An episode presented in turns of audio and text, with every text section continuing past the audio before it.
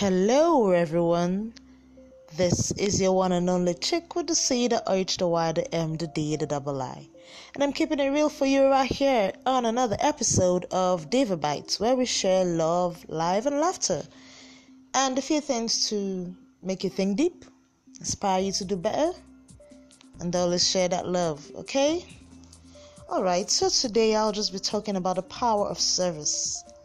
You know, the power of giving of yourself to a higher cause, a greater good, thinking beyond yourself, giving of your time, your efforts, your resources, you know, to something that will benefit other people. Now that's service. So starting about starting from let's go back home, you know, go back to the church. I have been a chorister for a whole lot of years right now, and for I took a break, you know, took a break after school and all of that. I took a break from being in the choir, but still, it's kept calling me. Trust me, once you're bitten with the bug, you don't go back. No matter how many years you stay away. I find myself singing every minute of the day. Like it's literally my default mode saying.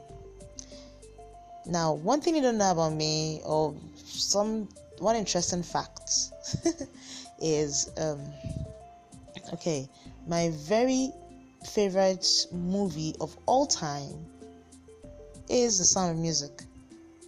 And I learned all the songs by heart. I played and replayed and replayed the Sound of Music. It was on VHS. You know those video cassette tapes? Yeah, those days.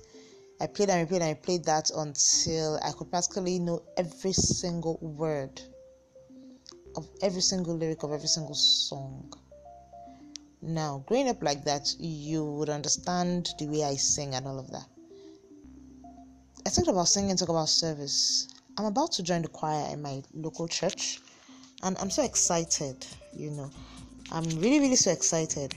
I'm excited because I'm going to be doing something I enjoy doing. Like, you can't take me away from singing, especially singing worship. You know, I'm a church girl at heart. I can't change that. Yeah. You know, and doing that, I know I'll be blessed by that. Blessed because I'm doing something I love, and also blessed because I am serving in the house of God.